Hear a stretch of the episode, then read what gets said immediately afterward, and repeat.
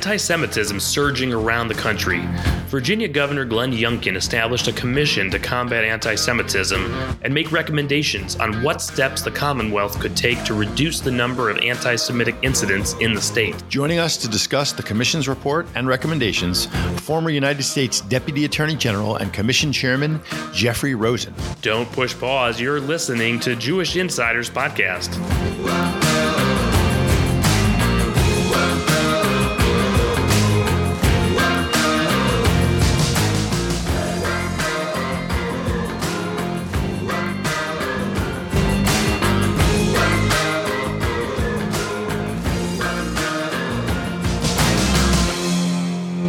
And welcome back to Jewish Insiders Podcast. I'm Rich Goldberg. And I'm Jarrod Bernstein. Jarrod, we uh, could not have a more timely guest this week uh, as we talk about anti Semitism surging in this country. It does feel like it's a daily basis at this point where something crazy is happening. Obviously, we had this reported day of hate uh, over the weekend. Uh, thank goodness, uh, no reports that I've seen of any violence uh, or major problems related to that. Everybody around the country, a lot of synagogues on high alert, communities, police departments responding in high gear to these reports from the dark web. Uh, but I mean, we saw the video out of Orlando, some crazy hecklers, neo Nazis, the Goyim Defense League, maybe these GDL people yelling at the rabbi and everybody coming in and out of shul. Uh, stuff in Vermont. I mean, it's. I it's mean, you had you had a protest outside of a Broadway show Oh, yeah. in New York. I mean, Oh, yes, yeah. And, it's and, crazy. and it is rich, and it's and it's apolitical, right? So I think uh, for our listeners uh, who come for me or come for you, um, you know, the, the message here is that everybody, it's you know, these are the moments when people need to stand up and be counted, whether you're a Jew, a Gentile, or you know, you, you know, they. Uh, you need to people need to stand up and be counted and, and repudiate this kind of hate otherwise you know it's a, it's a the rapidly descending spiral that leads to really bad outcomes and we have support in the non-Jewish community. We have gentle Gentile groups, we have uh, Christian groups, we have other denominations and faiths who are who are standing with us, and we need to say thank you to them as well, uh, and and make sure that that everyone, all of our political leaders, are on record, no matter who it is spewing this. It needs to be on the record. We're condemning it. Hundred percent. And- And Rich, I would add that also comes with holding ourselves to account. Uh, you know, we had some disturbing news out of Israel this week in the last few days.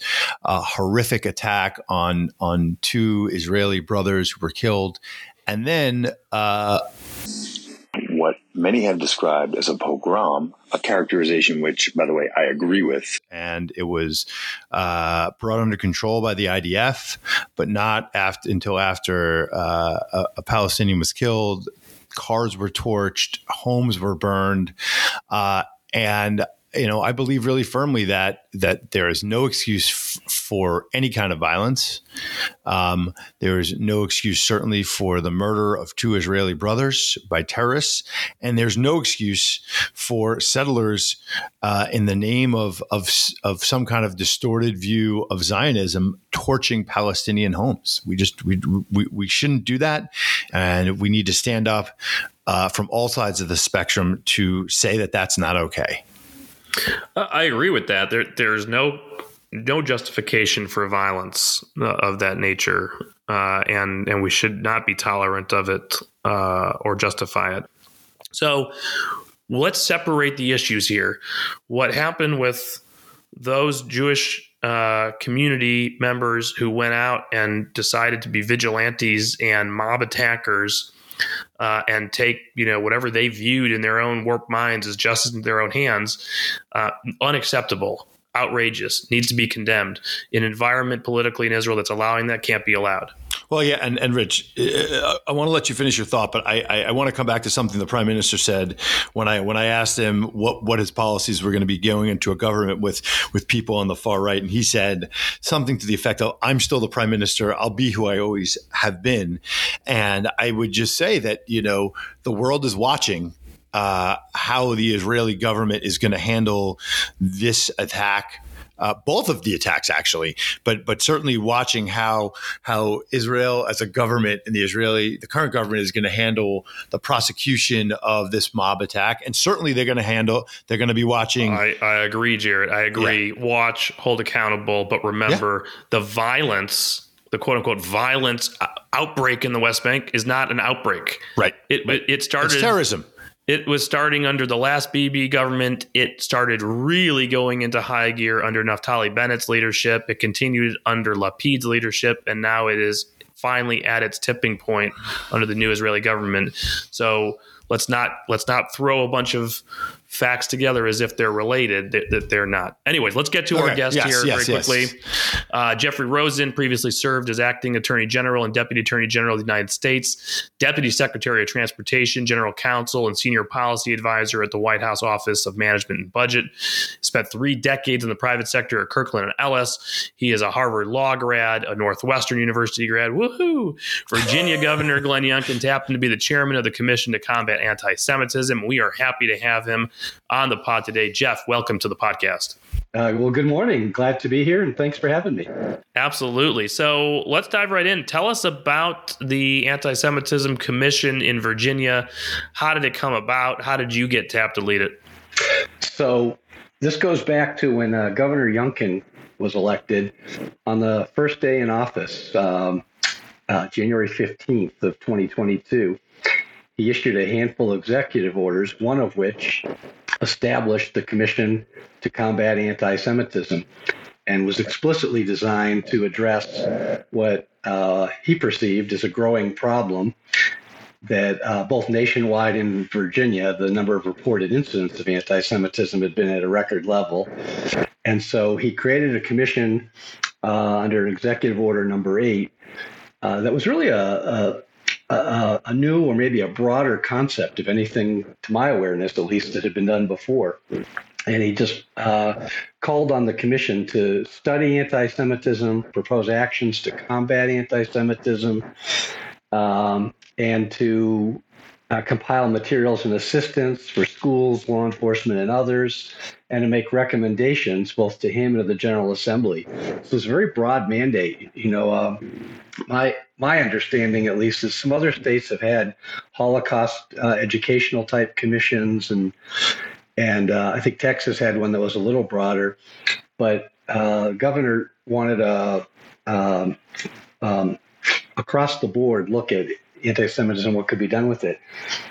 And so, uh, shortly after the executive order, I think it was in February of of uh, last year, announced that they were looking for candidates for the commission that would have 15 members, and they had identified uh, through the governor's staff, uh, but I think the governor's directive was uh, to have of the 15 members, at least five should be uh, Jewish people, at least two people of other faiths at least one who was a, a director of a Holocaust museum or associate with the Holocaust Museum, I should say, three experts in in anti-Semitism and fighting radicalism and extremist ideologies, and then I think there were three spots reserved for, you know, um, addition to any of those categories, and uh, uh, so the actual members were announced. I think it was May sixth of last year, uh, a, a, large group with also geographic diversity and, and some ethnic diversity uh, from around the state.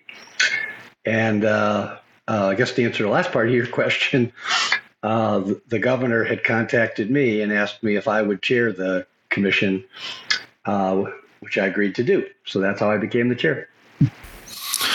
And and Jeff, I'm getting ready. It's my favorite holiday of the year, Passover. It's uh, it's spring. It, it it's a timeless story. Uh, so I'm going to go ahead and ask you the Passover question about this commission. Manishtana halayla hazeh. Why is this commission different than all other commissions? And what do you hope uh, in terms of the impact that its report and its conclusions will have on anti-Semitism and combating anti-Semitism going forward? Yeah, that's that's a great question because by definition, you know, all commissions have certain commonalities, right? That they're focused on the same problem. Uh, if they're if they're an anti-Semitism focused commission, they're focused on the same problem. So by definition, there's certain uh, connectivity. uh, or, or, overlap between them. I think what was uh, different on this one is, as I was alluding to, was its mandate was both broader than than at least most. I'm not. I haven't done a comprehensive survey of all the commissions and study groups there've ever been, but it had a, a very broad mandate to cover uh, education, law enforcement, legislative options, uh, uh, data reporting. So it was it was very broad. The membership was was intentionally uh, gathered to be able to cover a wide spectrum, and so the the commission held eight public meetings as a as a as a body. Also had some subcommittees that uh, had had meetings, and I know we'll get to the reports, but the the meetings themselves were both discussions, uh, but had outside um, uh, experts and, and, speakers. At the very first meeting, we had Elan Carr. Uh, actually, had had the governor at the very first meeting as well, and the and the state attorney general and the state uh, education secretary and the state uh, public safety commissioner. So we had, we had a bunch of state officials, but we had Elan Carr, who had been previously the State Department's uh, special envoy for combating anti-Semitism, and a little bit of an effort there to both learn from his experiences, you know, maybe not reinvent the wheel and see what we could uh, gather from that, but. Uh, so it was a very public process. The later phases focused on what's to be done about it, what are the recommendations, many, if not most, which came from the subcommittees and then discussed uh, among the, the full commission. And so we came up with, um, you know, both an overview of the problem, uh, you know, heavily drawing on work that others had done. There's there's many, uh, as, as you know well, uh, Jewish organizations uh, that uh, focus on incident reporting and and um, uh, to, you know identification and prevention of anti-Semitic incidents. So we drew on a lot of that, and uh, on December fifth, uh, released the commission's report, which is 25 pages plus some appendices, and you know roughly half of it is the overview of the problem, but half of it is recommendations that fell into uh, 21 categories. So again, to to answer, answer your question more succinctly, I guess we hope that these recommendations, being more both more comprehensive and growing out of the process that they did, can be acted upon to make a difference in Virginia. That it's it's not just uh, talk about here's the problem. There's there's been a lot of that, and some of that's necessary and important. But but trying to identify some actual solutions uh, both for Virginia and you know the the problem isn't limited to Virginia, obviously. So perhaps they can be helpful uh, elsewhere as well. And maybe just um, touch on those specifically now as we go deeper into the actual recommendations of the report.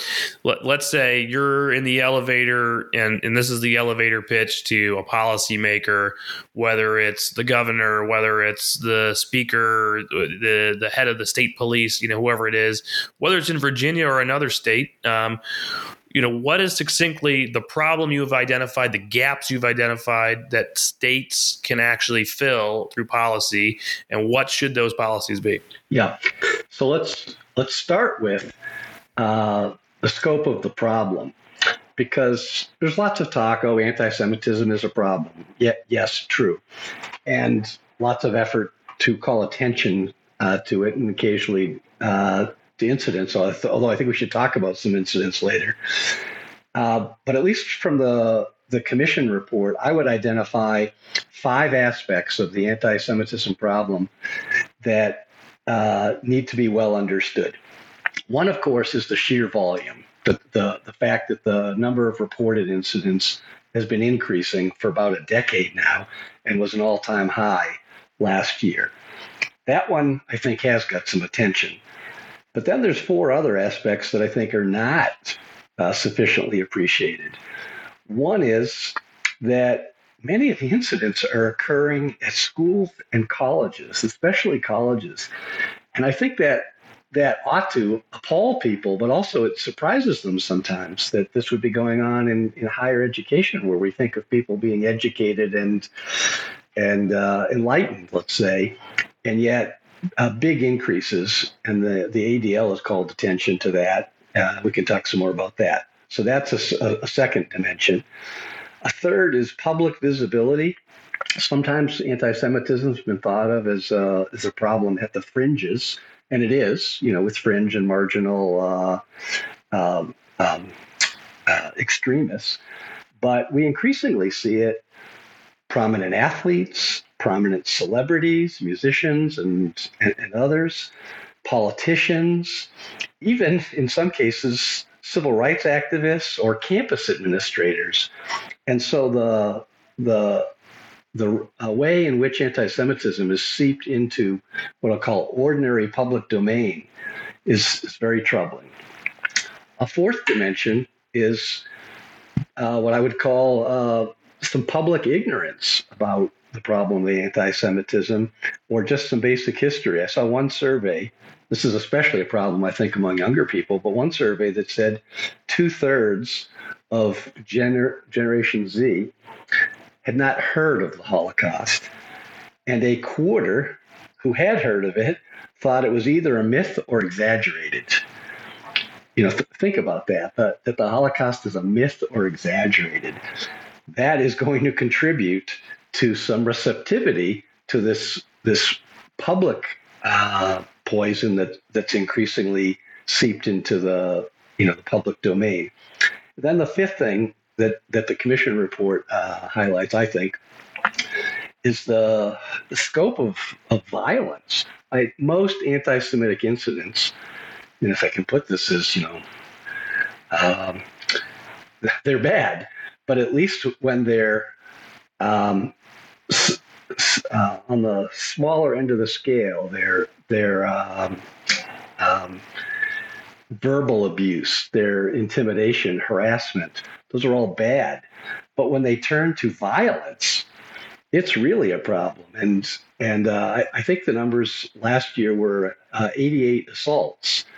Um, that's that's a problem. And we know some of the violence in recent years, you know, have been shootings at synagogues in the Tree of Life in Pittsburgh and the Poway Synagogue in California.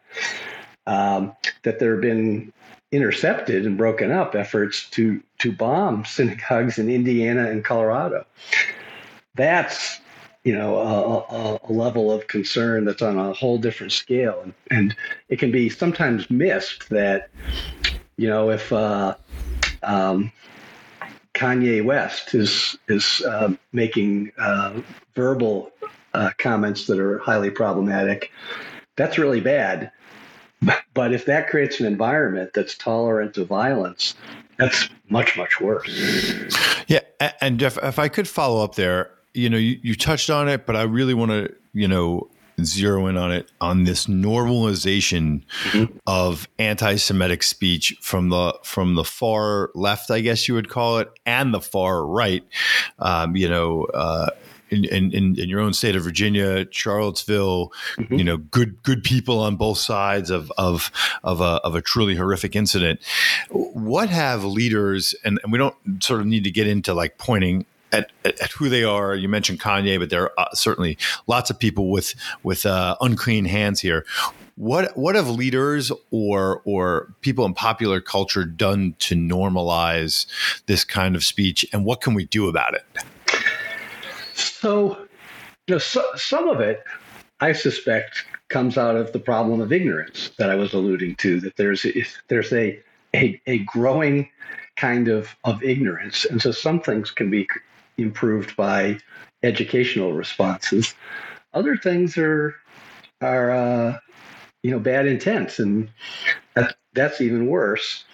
So uh, I agree with you that that the part of the problem is that this isn't just at the fringes of the extreme left or extreme right, the neo Nazis and the you know Nation of Islam and uh, you know various other uh, uh, people at the fringe. It's when athletes and celebrities and politicians uh, are saying these things. And I think part of, of that is it needs a prompt and, and vocal response. So maybe that's a good segue to the the recommendations of the commission because some some of them are educational responses, some are law enforcement responses, and some are legal and legislative responses. I would love to get into those because you talk about the ignorance yeah. factor for for a lot of this, and the stats you had on on Holocaust awareness at this point. And I, I remember the, that survey coming out. I was shocked by it. it. But I also, you know, I, I worked for a governor. I worked on the Holocaust education issues in a state in a state that had a mandate, like many states do, to teach this in schools. Clearly, we're failing clearly these mandates are are worth nothing more than the paper they're printed on. So I, I you know I, I want to hear what the action items are across the board. But you know, as you talk about the education piece, I'd love to understand more about what's going wrong there right now. Yeah. So I, I want to talk about the recommendations, but just specifically on like the Holocaust education, I think that's a good and necessary thing, but it can be uh, undermined in execution by who are who's teaching. So one of one of the uh, incidents that I I saw uh, in the last week that was just shocking was uh, out in uh, Northern California. I think it was in East Bay. Uh, high school had a requirement for teaching about the Holocaust, and there was a, an assigned section of I can't remember if it's an English or history class to read uh, Elie Wiesel's Night. So a teacher assigned to teach that uh, the students have the book, but he has a handout at the class called a pamphlet called The Hidden Tyranny.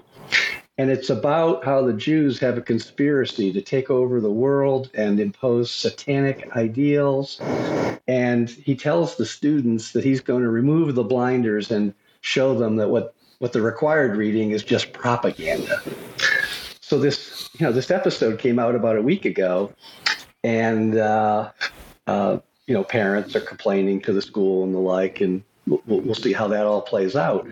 But to, to, get to your point, if if we have a uh, an educational requirement, but the but the teacher decides to subvert it with a anti-Semitic conspiracy theory, well, yeah, right. That's that's not going to be a very effective mandate. And I'm laughing because it's just so absurd. It's so un- unbelievable that that could happen. But it but it apparently did, or at least uh, there are reports that it did. So uh, you know, we'll see what happens there.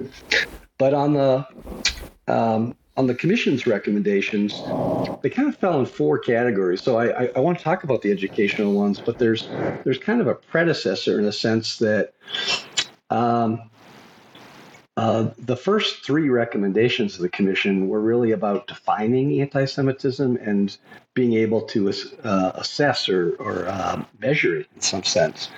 So there were recommendations about adopting the uh, International Holocaust Remembrance Association definition of anti Semitism and then using it for both uh, police reporting of incidents, which should primarily be hate crimes, but also for agencies and, and educational institutions to report incidents and either, either of discrimination or of uh, problems in, in schools.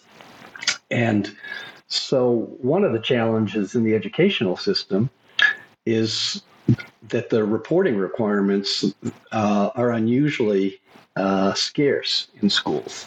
Right? There's there is more on police. Uh, it's not as good as it should be. It's not as as standardized. It's not as as comprehensive.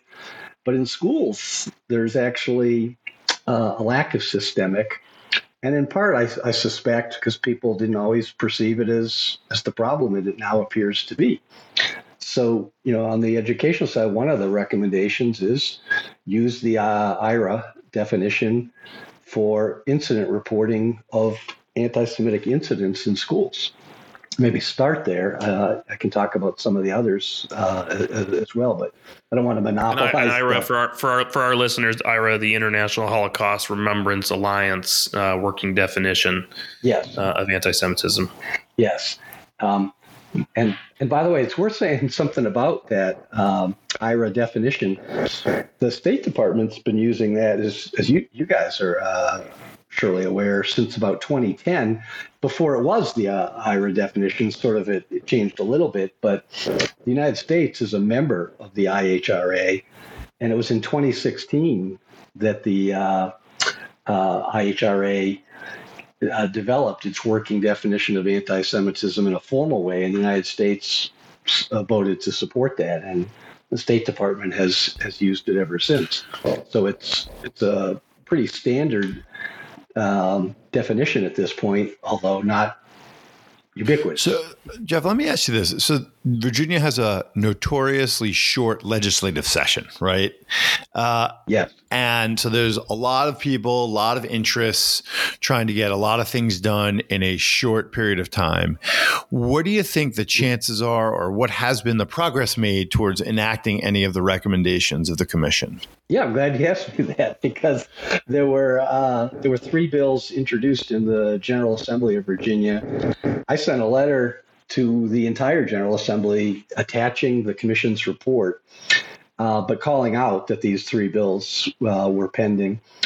And uh, one of them, the one that would uh, use the IHRA definition of, of anti Semitism, uh, was uh, enacted last week.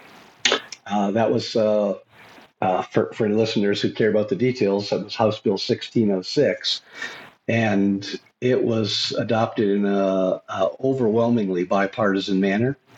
I think I think the vote was uh, I think it was unanimous in the Senate and something like uh, 85 to five or something like that in the in the House. So. So the prospects for that one are pretty good. that hasn't been passed.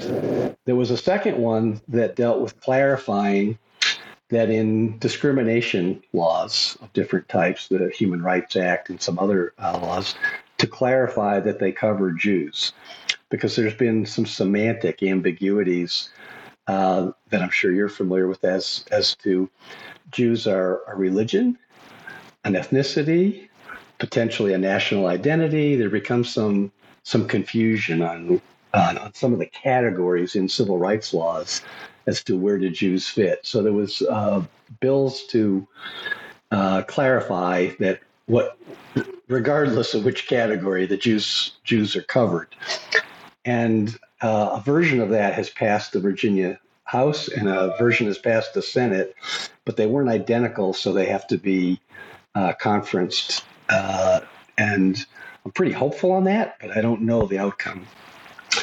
Um, the third one to me maybe illustrates the importance of some of these um, I'll call public education kind of issues. It was a, a law that would prevent state contractors from participating in in uh, BDS in uh, boycotts uh, directed at the Jewish state. And Virginia had adopted a resolution in 2016 uh, condemning uh, BDS uh, overwhelmingly, uh, again, I think it was like unanimous in one house and 85 to 5, something like that in the other in 2016. And maybe it was uh, taken t- uh, too lightly, or I'm not exactly sure what happened, uh, because there are anti BDS laws in you know what you would call both red and blue states. Uh, but uh, that got tabled in the Virginia legislature this year. So will have to uh, come back next year.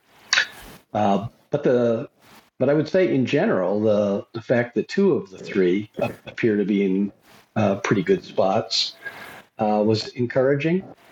And the other thing that I'd say is encouraging is one of the recommendations of the commission was for the state attorney general to create a task force directed at uh, anti-Semitism and and uh, both monitoring and and where appropriate, bringing uh, cases uh, in, involving anti-Semitic uh, activities, and the uh, Virginia Attorney General Miyares uh, has done that. He announced the creation of a, a, task force within his office to do that. So some initial steps on the on the recommendations that have been made, and you know every journey starts with the first step. Well, very encouraging, and obviously, with the big news out of the Supreme Court uh, since our last episode, uh, you mentioned the uh, anti-BDS law and contracting uh, that was proposed. Uh, obviously, the Supreme Court denying cert on a petition uh, from Arkansas Times. in that case, challenging Arkansas's contracting statute. We now have all the appellate courts, sort at this point, unanimously supporting the constitutionality of these laws. Supreme Court not even bothering to take it even though it was probably pretty tempting uh, on free speech uh, just to look at it. Uh, so uh, hopefully, uh, we'll see Virginia uh, take that back up in the future. I do want to touch on this issue, though. Be- hey, go before ahead, you yeah. go in, can I just mention something? I think one thing that's got lost, and, and particularly in some of the press coverage of this, because that case you just referenced was Arkansas, and um, uh, that this is not a like a right left or a or a Democrat Republican thing.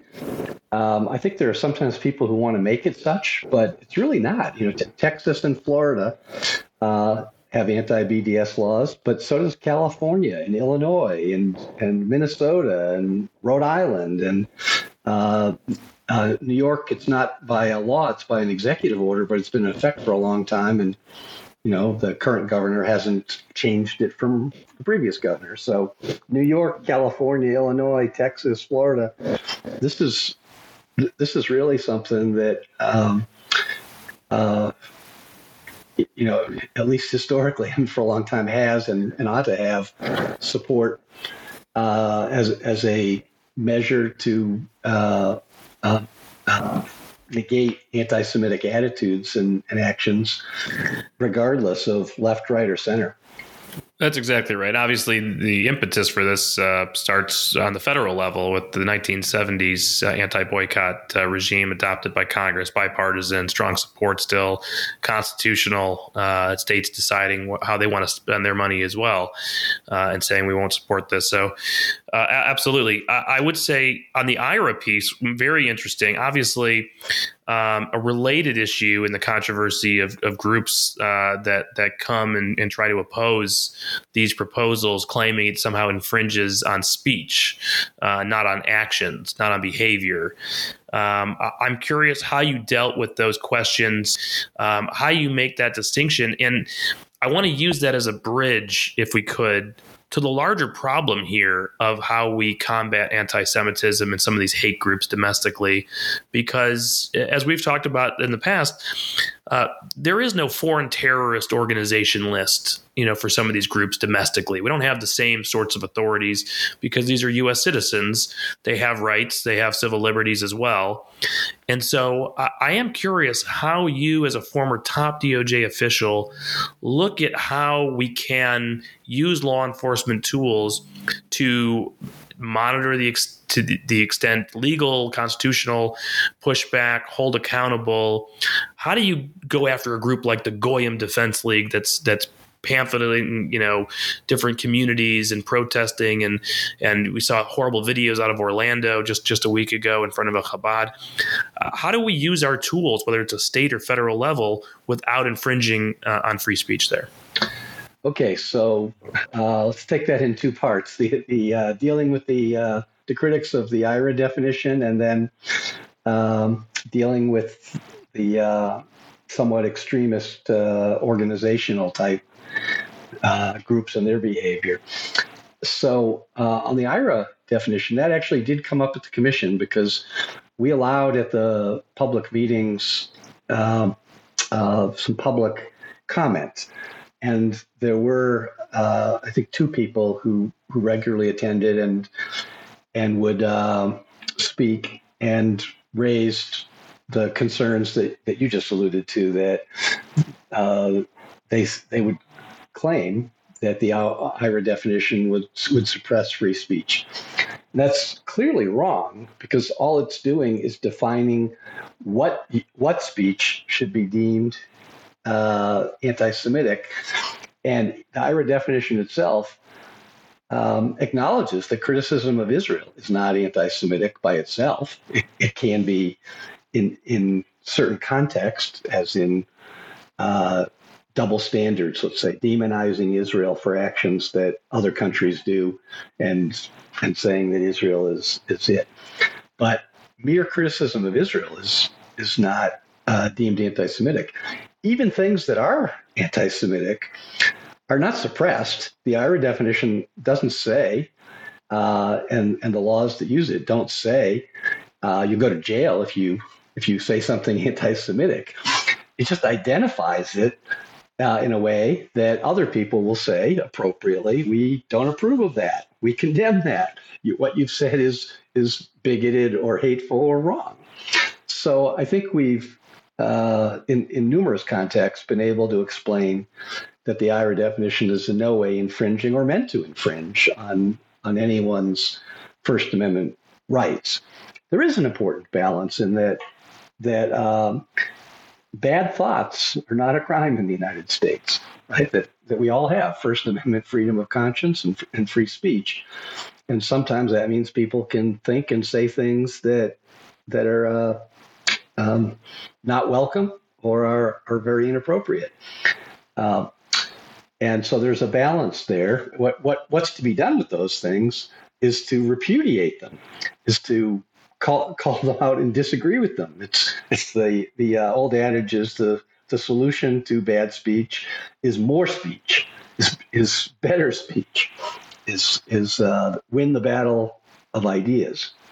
So then then going to your question about the the uh, law enforcement side of this, because for example, we know some of those leaflets uh, come from a group calling itself the Goyim Defense League, and there, you know, there are others who, uh, um, uh, you know, put out this kind of poison, and it's it's uh, it's really bad. So what's what's to be done about it from a, a, a law enforcement standpoint? And uh, in that regard, I think I think again there there's a difference between international um, terrorist kind of groups who are are uh, more readily monitored, surveilled. It's more more like reconnaissance of an enemy state, let's say. Domestically, people do have have certain rights under our constitution. So the the saying that uh, uh, is regularly correctly pointed out is the Justice Department investigates crimes, not people. Right? We don't we don't have, nor I would argue, nor do we want a society where the the uh, uh, prosecutors and the law enforcement tools of the state are used to target people and then find some some crime uh, with which to to pursue them. It's it's the other way. There has to be some indication of wrongdoing uh, that is potentially a violation of, of laws. And so um, that means that the the the uh, tools of law enforcement have to have some rules of the road that take that balance into account. On the one hand, trying to prevent actual crimes uh, or redress crimes if they've occurred, but on the other hand, not just targeting people.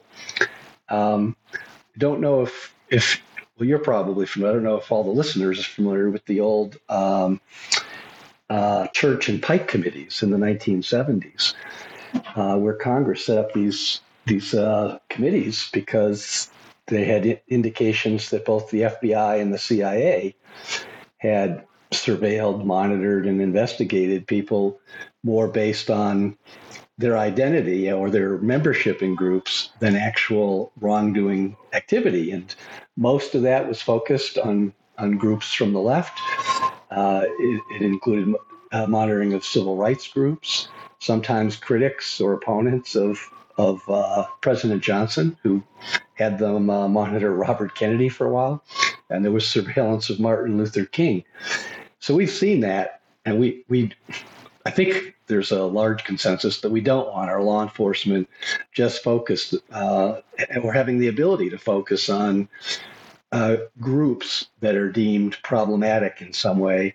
Because uh, history tells us, not just in the United States, but all around the globe, uh, that that using the powers of the state in a targeted way at, at groups, you know, can have some unwelcome consequences. Um, but that doesn't mean that these these groups, particularly the extremist groups that are uh, have uh, violent intentions um, can't be policed. It just means there's some rules of the road for that. That's a somewhat complicated topic, maybe maybe more nuanced than we, we have time for today. But I, I think illustrating the importance of getting the balance at both DHS and, and DOJ is is part of why it's not as simple as it might be in the international realm. Jeff, You've had a storied and long and distinguished career in Washington, uh, general counsel at DOT, deputy secretary at DOT, deputy attorney general. And at the end of the Trump administration, you found yourself as the acting attorney general. Um, I'm a big fan of Tom Clancy movies and Tom Clancy books. And, and at the end of uh, uh, Clear and Present Danger, there's a scene where Jack Ryan is in the Oval Office and and the president tells him to do something that that Ryan thinks is uh, not morally correct. And there's an exchange. It's it's a one of Harrison Ford's better moments on film.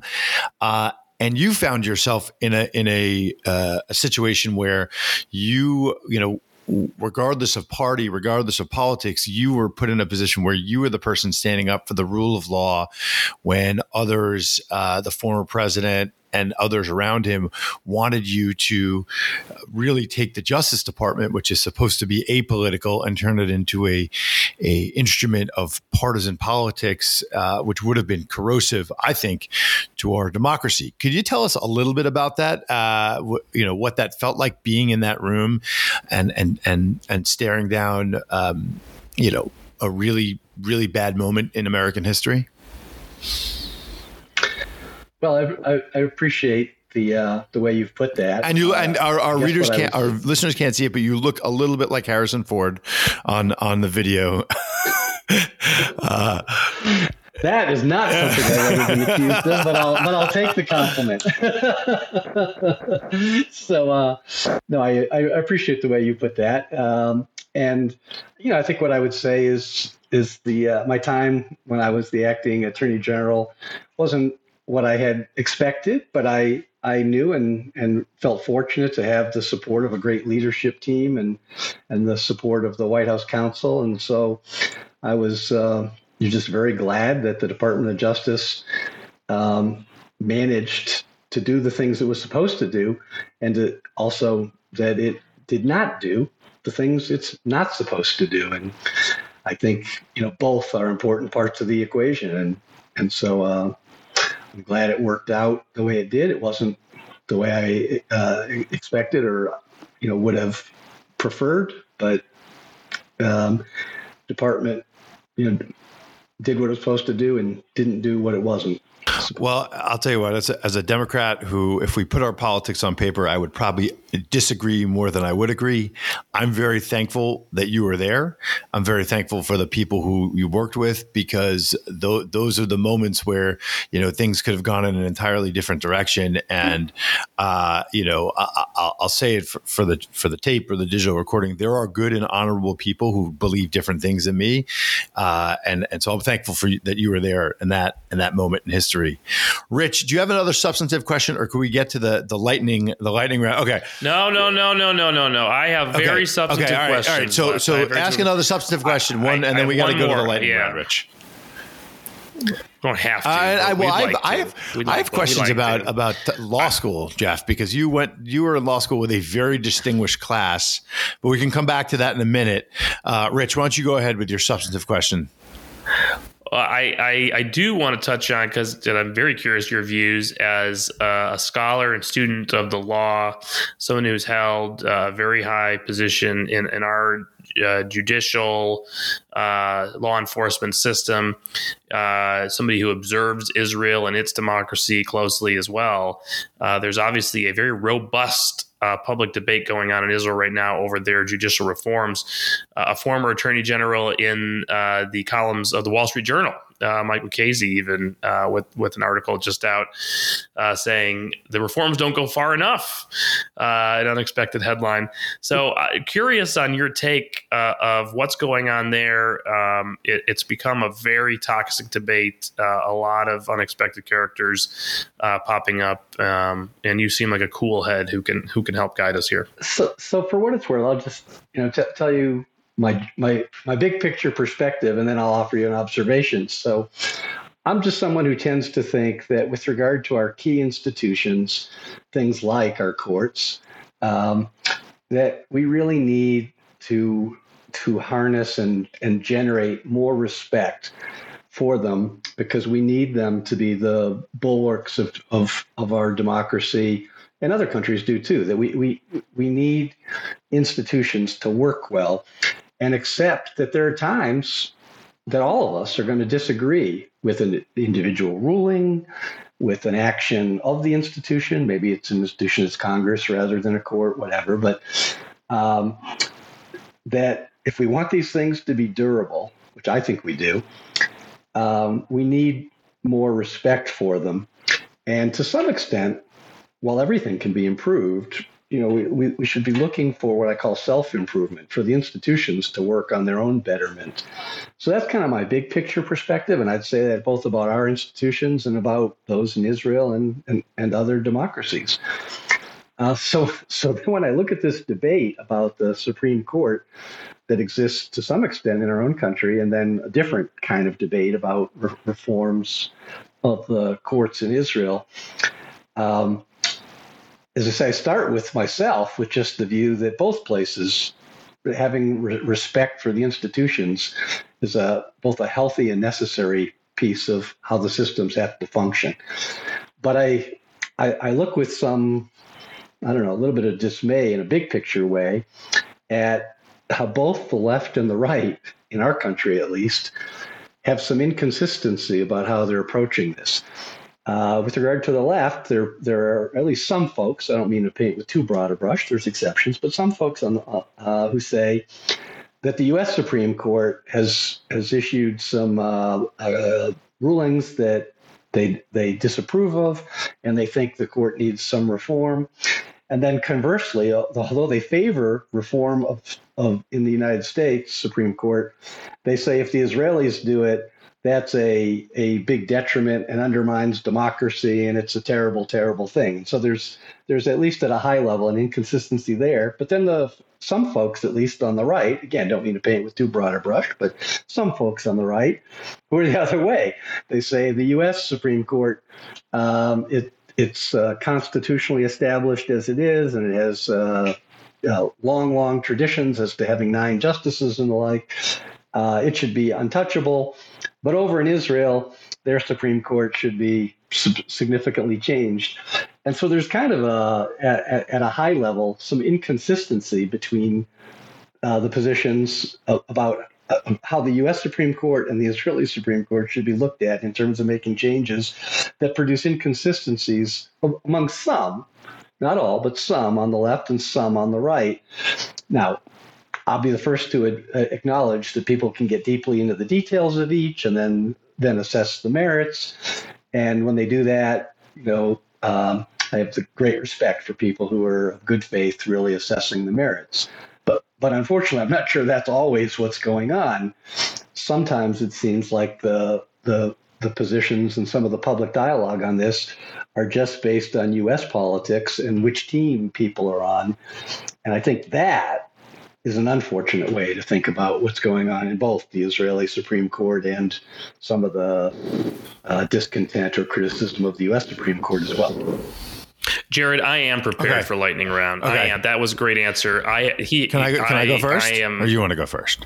Okay, so ahead, Jeff, I want to know uh, in in in a ninety seconds or less what it like what it was like going to law school with Alberto Gonzales, Deval Patrick, and Jack Reed. Did you all know that that you all would be sort of shaping, you know, key parts of, of the next half century of American justice? Uh, or you know, d- did you look at somebody and say, okay, that person, he's going to be governor? Uh, you know, I had this experience. I will tell you with um, the current governor Wes Moore of Maryland, who sat next to me in a five person seminar when I was a sophomore, and I looked at him and I said, that guy's going to be a governor or a president one day.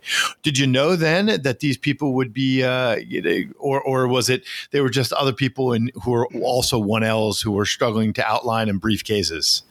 Were they just boofing? Were they just boofing? As, So, as yeah. so uh, you know, may, maybe I, I can offer this as a hopeful statement to young people in or getting out of law school today that no, I could not back then uh, had the slightest idea over as to who would become a governor or a senator or, or anything like that. There were there were lots of uh, energetic, bright people around, as as as there are, uh, you know, at, at at most law schools, and um, try, trying to guess how it would all turn out it uh, doesn't work that way it's not written in the stars it's it's uh, you you you uh, you write your own chapters and you get a little bit of luck Fantastic, Rich. You go. Jeff, do you have a favorite Yiddish word or phrase? And if you want to use profanity, this is the one part of our podcast where using profanity is okay as long as it's in another language. wow you've really stumped It could be he- it could be Hebrew if, if you have a Hebrew one that you like better than the Yiddish one. Um, Jeez, I don't know that I have a favorite. You know, uh, my uh, my grandparents used a bunch of them, but uh, oh, you you stumped me on this one. If this is lightning, we I better pass. I, I think, Rich. I think the one that comes to mind is Mensch. That that Jeff, you are a Mensch, uh, regardless of political party or, or administration, uh, and and we need more people of both parties to to be more Mensch-like uh, in, in, in governing this country. Do you have a favorite Yeah. Jewish food at least? Do we have a favorite Jewish food? Uh, yes, but I have but I have to say, if you're going to use Mensch, it, it seems to me it would apply Oh. to you gentlemen as well. You don't know You're us so- well enough. so, uh, and uh, uh, you were kind enough to have me on. That that puts Oh. Okay. you in that category uh, at least at least uh, uh, as a, as a, uh, um, a starting point. so, All right, Rich. You, you- uh, what was it on favorite food? Jewish Uh, food. Jewish uh, food. um, favorite Jewish food. Uh, oh boy. Um, um, having a having a have a picture, and I'm having a brain cramp of um, um, oh uh, blintzes. Blintzes. That's that's awesome. I think that might be Yiddish too, because uh, I it just sounds like it's Yiddish. Yeah, I mean- I've never actually. yeah, looked this Blintz up, because but I imagine and- Blintz Blintz is is like Yiddish. more And- Ashkenazi. That could be your favorite It's more food and your Ashkenazi favorite Yiddish word. Sephardic. And I'm and I'm partial to cheese blintzes as opposed to potato blintzes. I strongly support that. I strongly support that. All right, uh, Jeff. Last one. Favorite Israeli president. Go. Oh my. Uh, presidents, not prime ministers. I- I'll give you presidents or prime ministers, actually, if you have a favorite one or the other. Although I always think the office of president of Israel is really fascinating because it's usually an elder statesperson who who can kind of like referee, and, and we see that going on right now.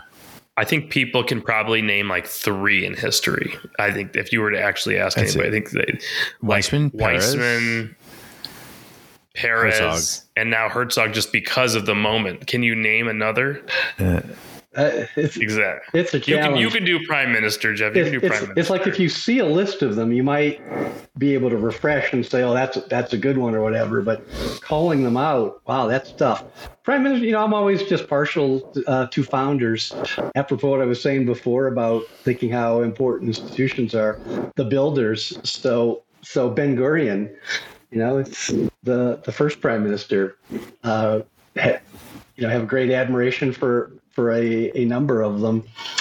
Um, but I think you, you start at the beginning. It's it's uh, you know George Washington, uh, first president, uh, ne- never loses its luster, and kind of feel with Ben Gurion. Obviously, uh, uh, a great man, not a person without flaws, because we don't have any such persons. But uh, first prime minister is uh, both remarkable and important.